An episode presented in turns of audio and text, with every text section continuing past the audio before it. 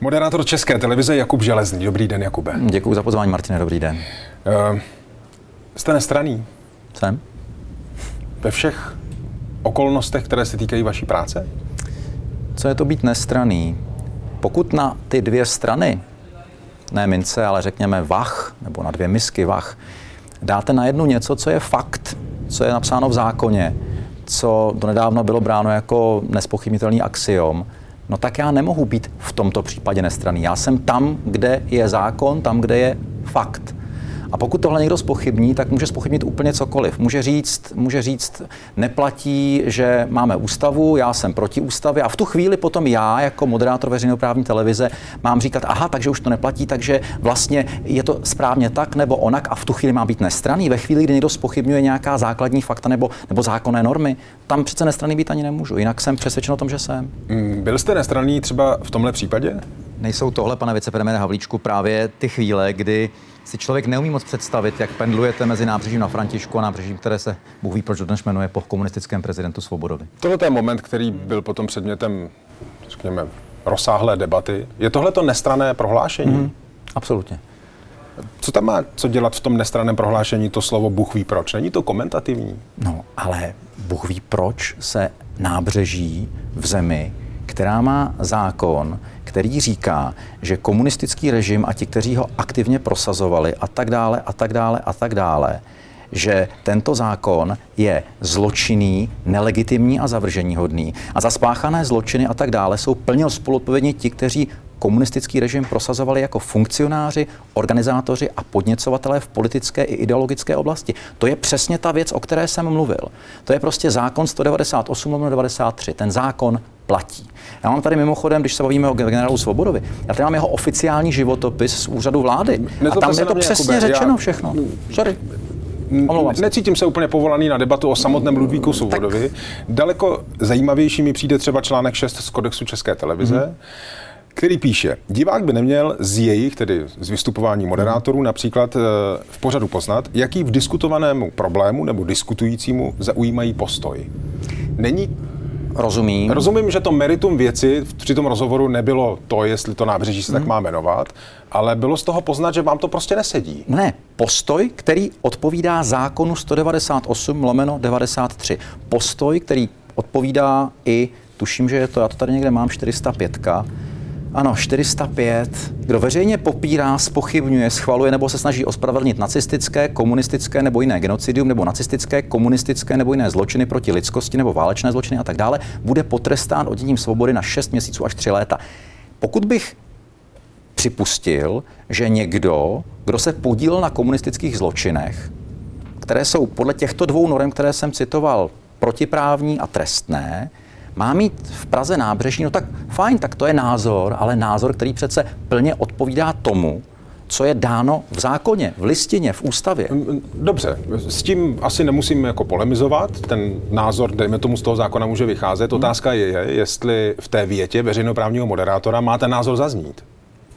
No tak zaznělo něco, co je axiom, zaznělo něco, co je pro mě nespochybnitelné, zaznělo něco, co je faktem. Nevím, jestli slovo Bůh ví proč, které vlastně jako relativizuje to, že se to nábřeží má jmenovat podle Ludvíka Svobody, jestli je to axiom. Tak jsem měl říct, nevím proč se má nábřeží v této zemi jmenovat po někom, kdo v roce 1948 stál u založení nelegitimního, zavrženíhodného režimu tím, že největší vojenskou sílu, největší ozbrojenou sílu, abych tak řekl, která v této zemi byla, převedl plně do područí komunistické strany. To byla přece větší síla, než byly lidové milice, větší síla, než bylo Sbor národní bezpečnosti, to byla armáda. Kdo byl jejím nejvyšším představitelem? Ministr národní obrany. A to byl Ludvík Svoboda.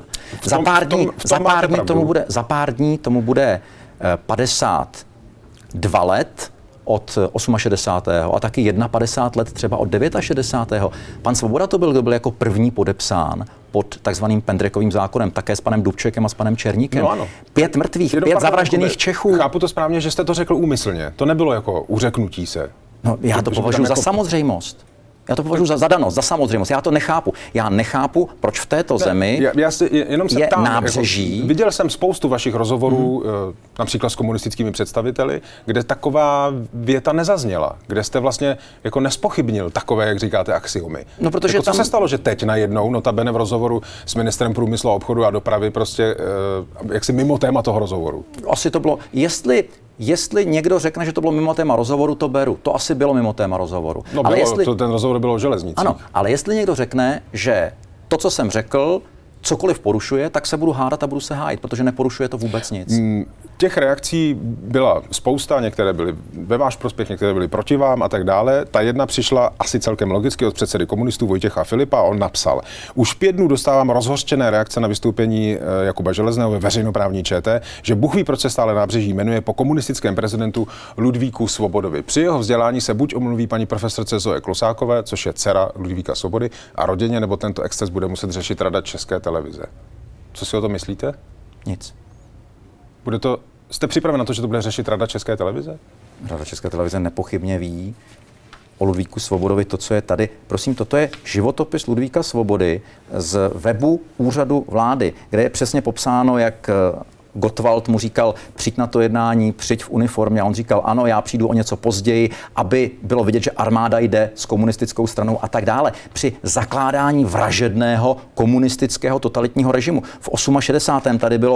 tady bylo, že Svoboda vykonával drsný tlak na reformní představitele Dubčeka a jiné, aby podepsali vyloženě kapitulantský tzv. Moskevský protokol. Zároveň plně podpořil rozhodnutí ministra obrany Dzúra, jehož rozkaz v srpnu plně paralyzoval případný odpor československé armády. To je prosím na webu Úřadu vlády. Nevymyslel jsem si to. Z toho jsem vás ani nepodezříval. Tohle to pro vás není důležité. Chápu to správně, to, že si to myslí Vojtěch Filip. Ale ať si kdokoliv myslí cokoliv. Já nevím, tak pan Filip je, jestli se nepletu, právník, tak předpokládám, že zná. Já vím, ono, když někomu ty zákony ocituju, tak většinou, víte, co se stane většinou? Nic. To je taková ta, já tomu říkám... Odkazujete se na... Mám pocit, že se tomuhle zákonu z roku 1993 říká taky jako proklamativní, že ho máme formálně, ale v podstatě ho nikdy v reálu nikdo... Ale ten zákon platí. Proti tomu vůbec nic. No. Dokud bude platit, tak... To byl komentář z mé strany. V pořádku, dokud bude platit. Stejně tak, ale ta 405, to je trestní zákoník, to je to popírání. Ano. To je neproklamativní, to je trestní norma tohleto, nebo trestně právní norma, takže... Takže nebylo chyba to říct z vašeho pohledu, jako z pohledu moderátora veřejnoprávní televize?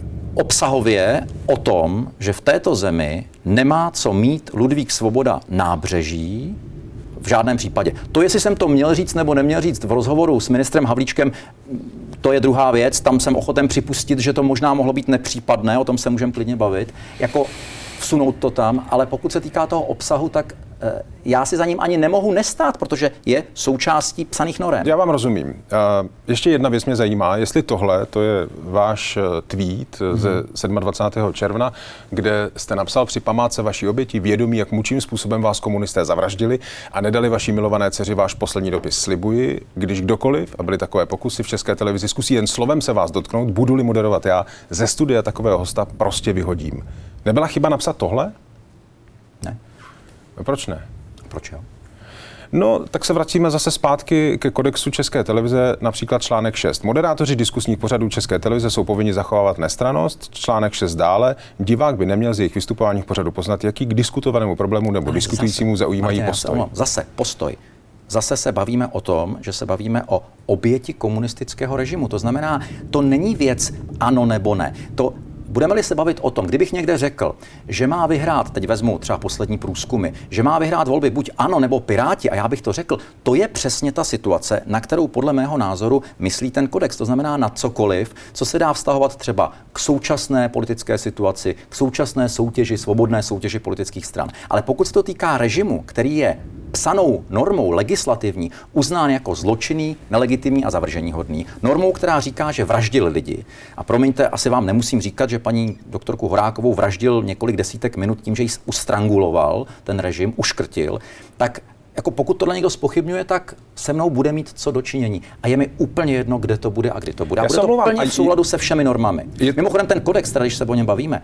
Česká televize musí však také dostát povinnosti stát vždy na straně lidské důstojnosti, základních lidských práv a svobod a úcty k přírodě a kulturnímu dědictví. Preambule. Článek 4 odstavec 2. Česká televize vystoupí na ochranu svobody projevu tvůrců bez ohledu na skutečnost, zda s ní právě spolupracují, neboť protiprávní upírání svobody projevu jednomu může v budoucnu vést k upření stejného práva dalším. To je také v kodexu České televize. To rozhodně. A potom ještě také od loňského podzimu platí, když už jsme tedy u těch citací, v České televizi 10 pro práci novinářů na sociálních sítích. Strašně jsem chtěl, aby bylo. Hrozně moc jsem si přál, aby to 10 vzniklo. V tom případě v bodě číslo 1 se píše: veškeré aktivity novinářů České televize na sociálních sítích jsou vždy veřejnými projevy. Platí pro ně proto pravidlo týkající se veřejného projevu zaměstnanců, vyplývající z kodexu České televize a dalších předpisů. Cokoliv, co publikujeme, lajkujeme nebo sdílíme na sítích, nesmí ohrozit důvěru v naši vlastní nestrannost ani v objektivitu, nezávislost a vyváženost vysílání České televize. Určitě. A opět se jedná o objektivitu ve věcech, které můžeme objektivitou poměřovat.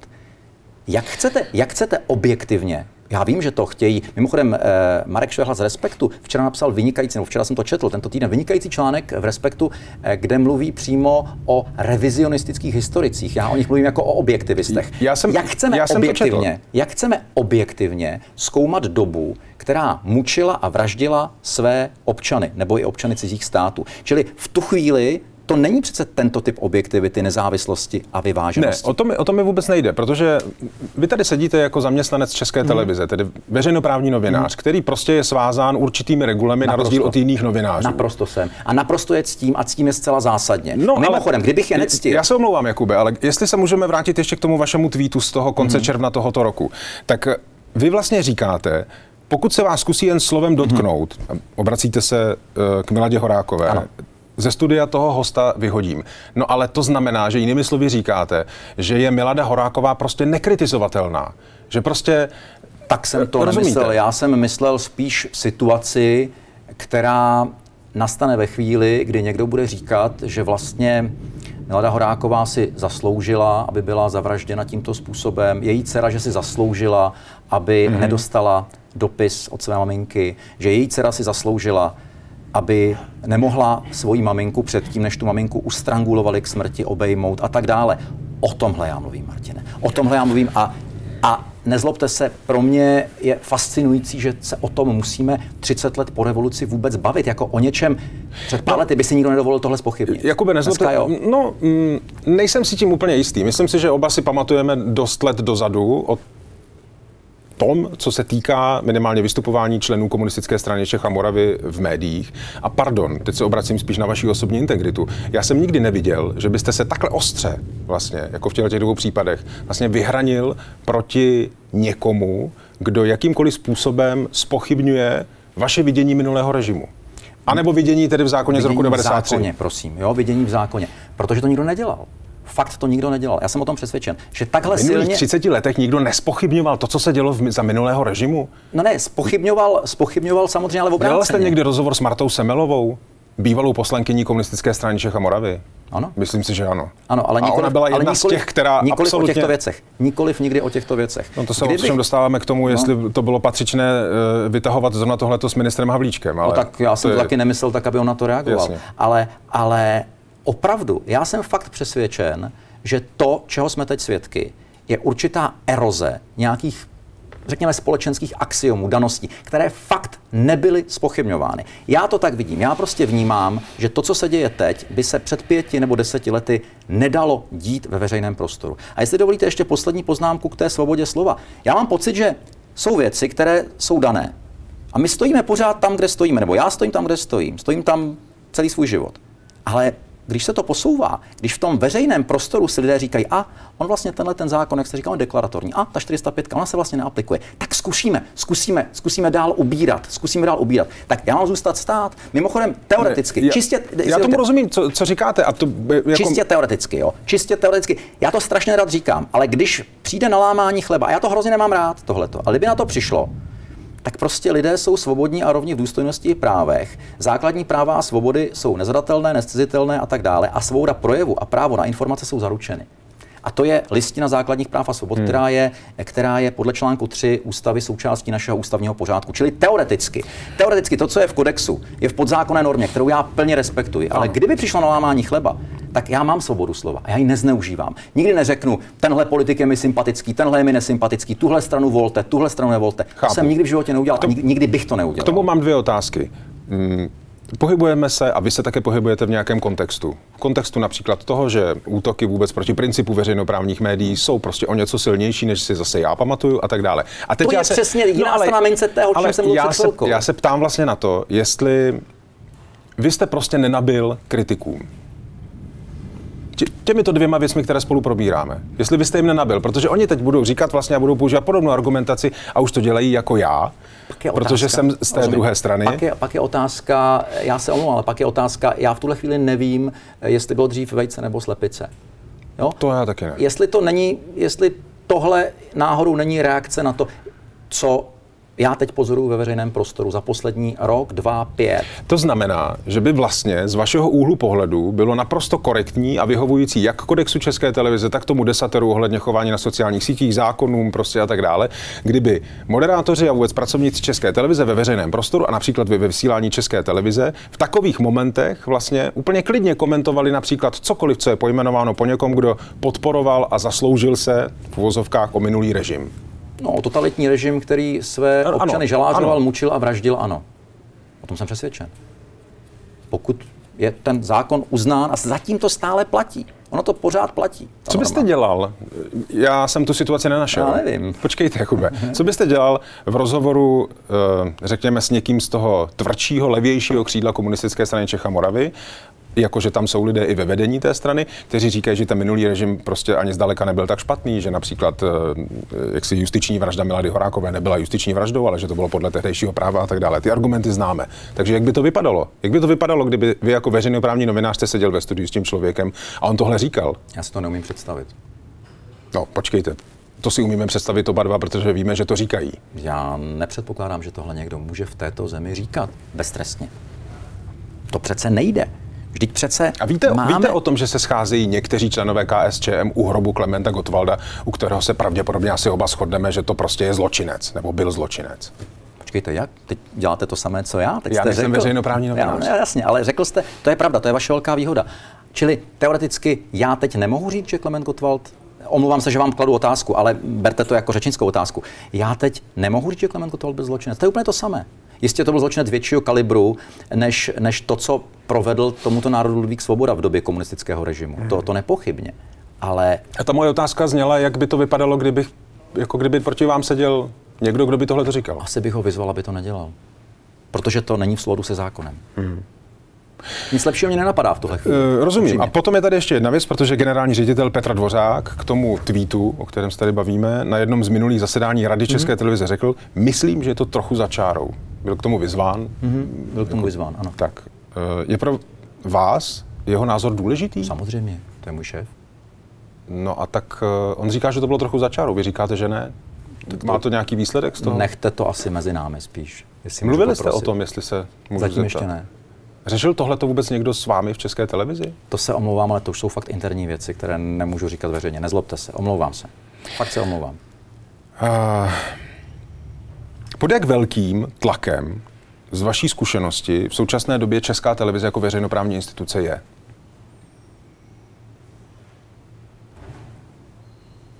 To je otázka toho, jak moc si ten tlak připustíte přece. Je to otázka toho, jak moc jakákoliv instituce, obecně řečeno, je silná, věří své integritě, věří tomu, že ty hodnoty, zdůrazňuji hodnoty, nikoliv názory, ale hodnoty lidských práv, hodnoty demokracie, hodnoty humanismu, že má v sobě zakódovány dost hluboko v DNA, ve svých základních pilířích nebo základních kamenech. O tom to je podle mě. No, ale také se bavíme o České televizi jako veřejnoprávní instituci, která má svůj kontrolní orgán, který je volený přímo politiky. A to znamená, skrz ten kontrolní orgán vede rovnou cesta ke generálnímu řediteli, ať už je tam kdokoliv tím generálním ředitelem. Takže je otázka, jestli vůbec tam něco takového může být zakotveno, pokud vlastně ta vůle politiků může být i proměnlivá v čase, jakože je. Tak může, ale pak ať změní ústavu, ať změní listinu, ať změní zákony. ať změní charakter té země, která je zatím stále ještě parlamentní demokratickou republikou, a pak už to bude o něčem jiném. Tady samozřejmě pak už to bude bez země, ale zatím to tak není přece. Mimochodem k té volbě politiků. Já se o tom často bavím se studenty a častokrát od nich zaznívá názor, že by to mělo být voleno jinak. A já, možná vás překvapím, já si říkám, ale jak jinak? Když třeba tyhle ty kontrolní orgány budou voleny respektabilními a velmi seriózními institucemi, akademie věd, univerzity a tak dále, tak když tam bude tahle univerzita, proč tam není ta druhá a tak dále. Konec konců, když to volí politici, tak jsou to naši zástupci, jsou to v tu chvíli takzvaní volitelé, protože my jsme je zvolili. Takže já nevím, který model je lepší, ale je to prostě tak. To já taky nevím, který ten model je lepší, ale vlastně se vrátím k té mojí otázce. Pamatujete si prostě dobu, nevím, jak daleko zpátky si pamatujete to, jakým způsobem byly veřejnoprávní instituce, jak rozhlas, ve kterém jste pracoval, tak televize, pod nějakým tlakem, nebo když se politici pokoušeli, nebo kdokoliv prostě nějak ovlivnit tu instituci, anebo možná ji měnit. Tak proto se ptám, jestli to dneska je jiné. Já ten tlak nevnímám. Jiná věc je, jestli si člověk přečte něco někde a tohle má vydávat za ten tlak, na nějakých anonymních fórech, dobře, tak to asi já nepovažuji za relevantní. Ano, vy jste mi tady citoval názor předsedy jedné politické strany. To je jeho právo. Mimochodem, já jsem ho teď požádal, aby o mě psal cokoliv. To je jeho právo, to je jeho svoboda projevu, kterou tedy komunistická strana nám, občanům této země, upírala.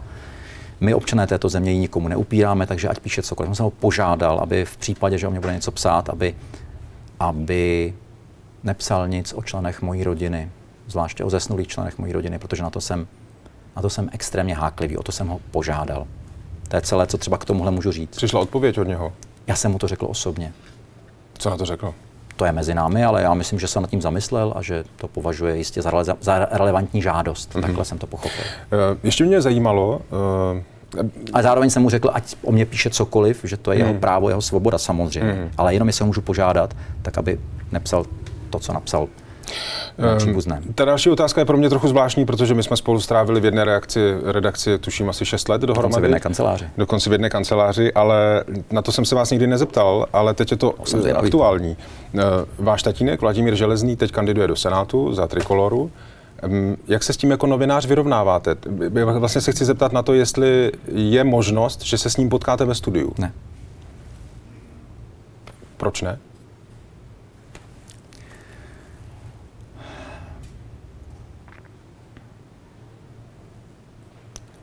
Já jsem byl požádán mým tatínkem, abych o něm nikde nehovořil. A chci to respektovat. Takže o něm hovořit nebudu.